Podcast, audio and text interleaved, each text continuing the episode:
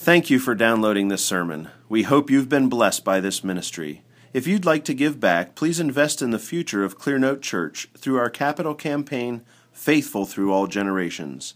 To make a donation, visit clearnotebloomington.com slash give. Lord Jesus, we do confess that it was our sins that put you on the cross. We call this Good Friday not because we are good, but because you are good and have borne our wickedness in your body on the cross. We pray that you would speak to us through your word now as we come to it. Humble us before it even further so that you might be lifted up and exalted and that we might be made low. We pray that you strengthen us by your Spirit now. Help us to encourage one another. In Christ's name, amen. Good afternoon. I love Good Friday because we get to come together in the middle of the day, in the middle of the week, to gather with God's people to worship. And it's a very sweet thing to get to do, isn't it? Yeah. In John 3, we have the account of a man named Nicodemus coming to ask Jesus some questions in the middle of the night. And Nicodemus was a leader of the Jews, a Pharisee, who knew the law and knew the prophecies of the Old Testament backwards and forwards. He also knew in his head that Jesus was sent from God because of the wonderful, wonderful things that Jesus said and that he did. But Nicodemus didn't understand what Jesus was teaching. And so, to help Nicodemus, a teacher of the law, remember, understand how someone can see the true kingdom of God, Jesus talks about something that happened to the Jews in the Old Testament. So Jesus says in John to Nicodemus, he says, As Moses lifted up the serpent in the wilderness, even so must the Son of Man be lifted up, so that whoever believes will in him have eternal life. For God so loved the world that he gave his only begotten Son that whoever believes in him shall not perish, but have eternal life. For God did not send the Son into the world to judge the world, but that the world might be saved through him. He who believes in him is not judged. He who does not believe has been judged already, because he has not believed in the name of the only begotten Son of God. This is the judgment that the light has come into the world, and men loved the darkness rather than the light, for their deeds were evil. For everyone who does evil hates the light and does not come to the light for fear that his deeds will be exposed. But he who practices the truth comes to the light so that his deeds may be manifested as having been wrought in God. Now, being a teacher of the law, Nicodemus would have been very familiar with this account of Moses and the serpent from the book of Numbers. But most of us need a refresher, so let's read it. From Numbers 21 The Israelites have been set free from their bondage in Egypt, and they're wandering in the desert. And it says, Then they sent out, they set out from Mount Hor by the way of the Red Sea to go around the land of Edom. And the people became impatient because of the journey. The people spoke against God and Moses. Why have you brought us up out of Egypt to die in the wilderness? For there is no food and no water, and we loathe this miserable food. The Lord sent fiery serpents among the people, and they bit the people, so that many people of Israel died.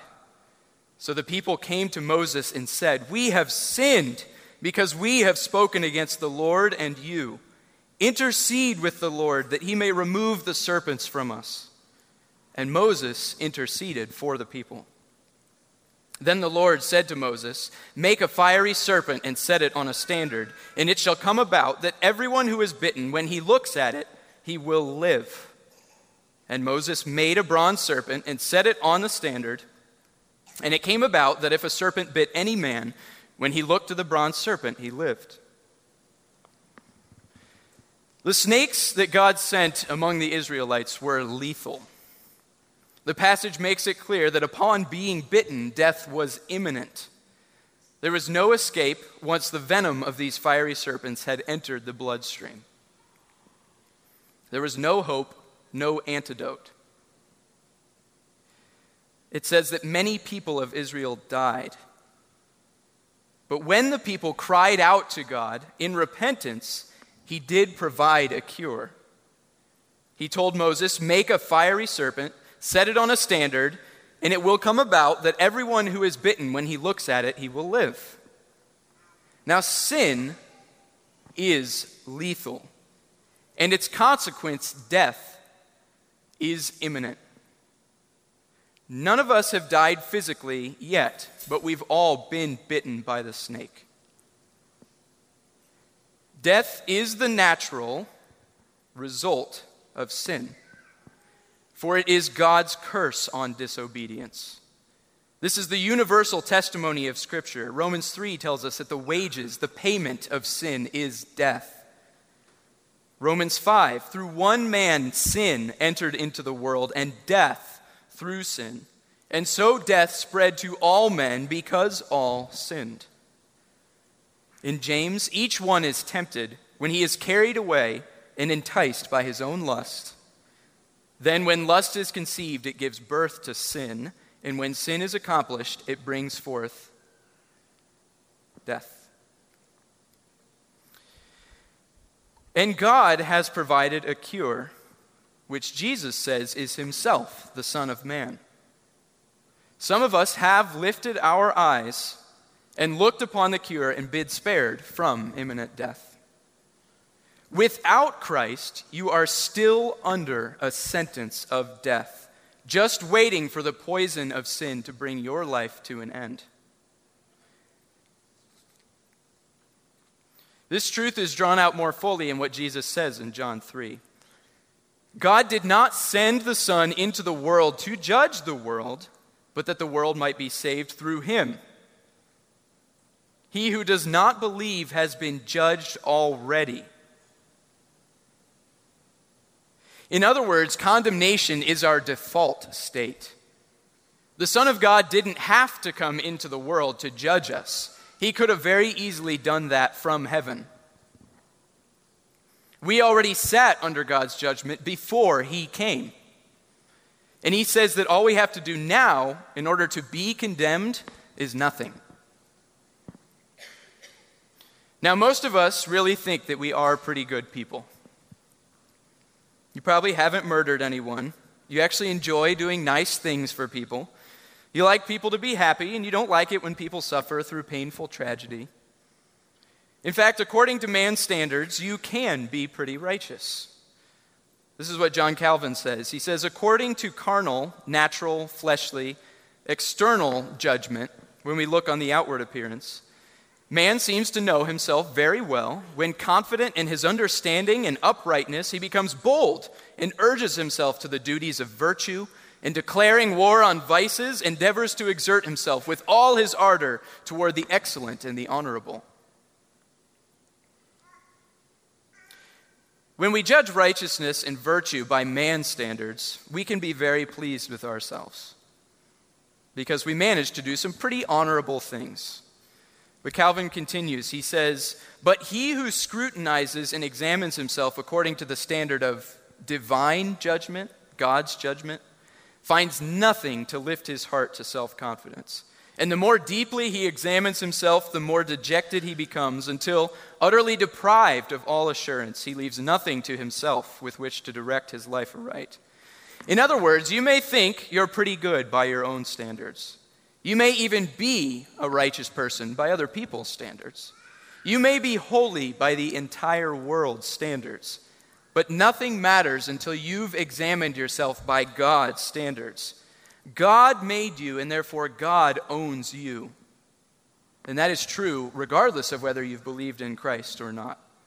And unless your whole life is pleasing to God, your Maker, you are hopeless. Martyn Lloyd-Jones said, Until you awake to the fact that your nature itself is evil, until you realize that your trouble is not that you do this and that which is wrong, but that you yourself are wrong, and that your whole nature is wrong, until you realize that, you will never have felt the need of a Savior. Christ cannot help or advise or comfort you until he has first of all saved you, until he has changed your nature. It makes no difference who you are or what you are. It makes no difference how good you may appear to be or how much good work you may do. You may have been inside the church all your life and actively engaged in its work, but still I say that unless you have at some time or other felt that your very nature itself is sinful, that you are, in the words of Paul, dead in sins, then you have never known Jesus Christ as a Savior. And if you do not know him as a Savior, you do not know him at all. They that be whole need not a physician, but they that are sick. So you may do some good things, but ask yourself this Are you living a life that is pleasing to God? Notice what the, origi- the Israelites were originally indicted for. What caused God to sentence them to death? Were they engaged in sexual immorality? Was it they, that they were murdering people? Were they sacrificing their children? No. Not this time, anyways. What was their awful sin?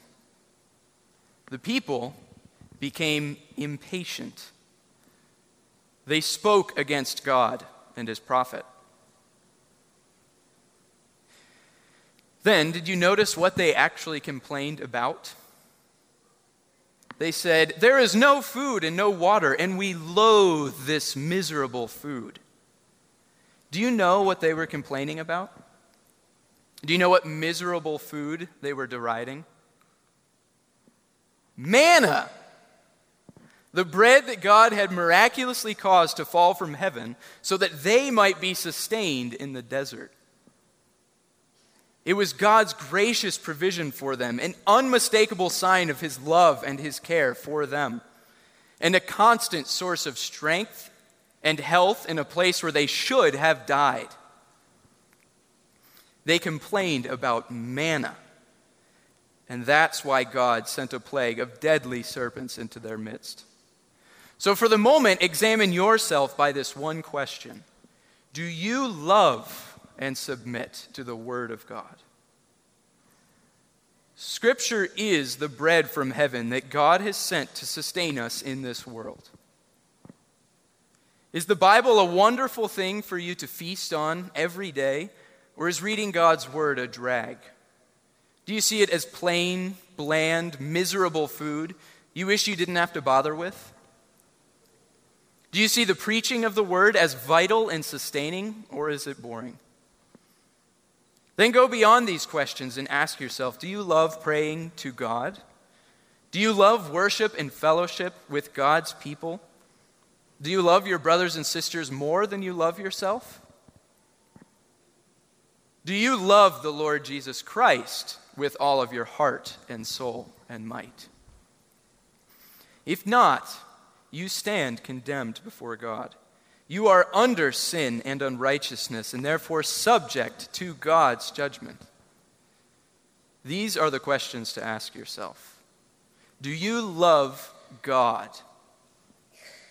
Or are you satisfied with other people looking at your outward actions and thinking that you are righteous? How do you judge your righteousness? According to the flesh or according to the Spirit of God? Are you living to please God the Father or are you living to please yourself? If you are living and judging yourself purely according to the flesh, God says that you must die. You are living in sin.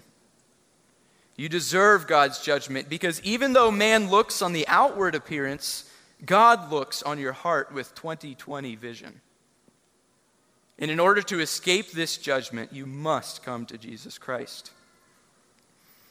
Now, the Israelites bitten by the serpents were sentenced to death with no escape. But God provided salvation. If they would simply look in faith at Moses' bronze snake that he made and set on a standard. They had one choice, right? Look at the snake or don't look at the snake. There was no in between. It would have been absolute foolishness for them not to look at the snake, for it was the only way to be saved. And just as looking at the bronze serpent was the only means of salvation for the Israelites at that time, so looking to the Son of Man, Jesus is the only means of salvation for us. Now, why Jesus? Jesus lived a life without sin. He never disobeyed God's commands. He loved the Father perfectly with all of his heart, soul, and might. And by living a perfect life, he earned God's blessing. He actually earned it by how he lived. He succeeded where Adam, our natural father, failed.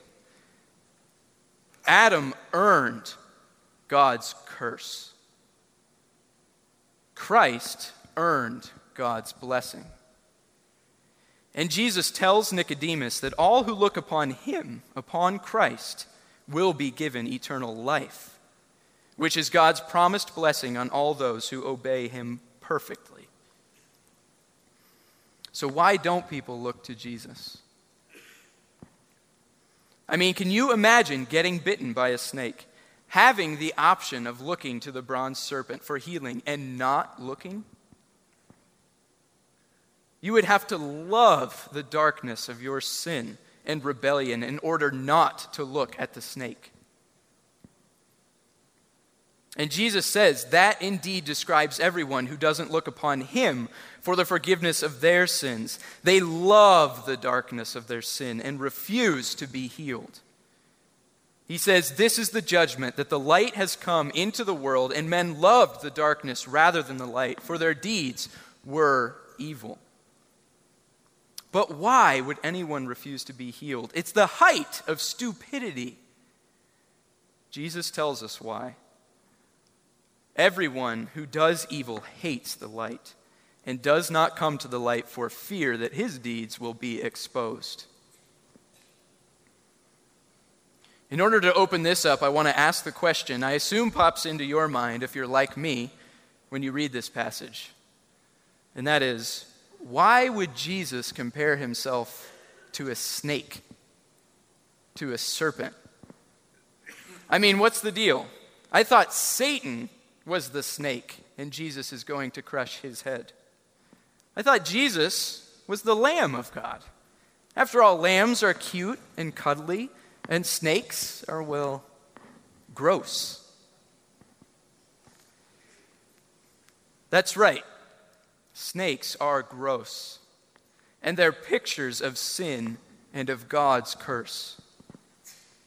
And that's exactly why Jesus draws a parallel between himself and the snake that Moses lifted up. Because not only did he earn the blessing of the law by obeying, he received the curse of the law in his death. Galatians says that Christ redeemed us from the curse of the law, having become a curse for us. For it is written, Cursed is everyone who hangs on a tree. Peter says, He himself bore our sins in his body on the cross so that we might die to sin and live to righteousness. For by his wounds you were healed. 2 Corinthians, he made him who knew no sin to be sin on our behalf, so that we might become the righteousness of God in him. Those Israelites could not look upon that snake without being reminded that snakes were God's judgment on their sin. They could not see the cure without being reminded of their own rebellion.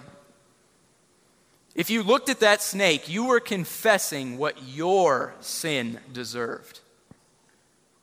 In the same way, we cannot look upon the cross of Jesus Christ without realizing that crucifixion is the curse we deserve. On the cross, Jesus became a gross object of hatred and rejection and shame. And that death is the death we deserve because of our sin. God cannot simply pass over your sin. His forgiveness of your sin does not mean that he forgets about it and pretends like it never happened. The Israelites in the desert needed a cure for their sin. And the cure directly corresponded to the nature of their curse and their suffering. The cause of their pain and death was lifted up in the wilderness for them to look at, so that they might be healed. In the same way, Jesus so took our curse upon himself that he is that serpent lifted up. He became sin on our behalf. His bloody torn, pierced flesh was lifted up, and those who see the punishment of their own sins in his wounds are the only ones who can be healed. One last thing. When that bronze serpent was lifted up, Moses put it on a standard, lifted high, so that all could see it. Jesus said that he, the Son of Man, must be lifted up in the same way. And when he was lifted up on that cross, he was lifted up for the whole world to see. But what did the world see? It saw the shame of sin borne in Christ's body. Jews, Gentiles, men, women, and children, governors, and common people stood and watched as Jesus bore our sins in his body. The shameful curse of sin and the cross of Jesus Christ are public truths. The truth of our sin and our hope in, God, in the gospel is not just a truth for the privacy of our homes and churches. It is God's love for the world to be proclaimed to every soul who's been bitten by the snake and is suffering under the deadly bondage of their sin.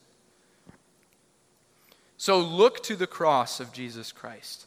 See the shame and the curse of your sin lifted up for all to see, and be healed.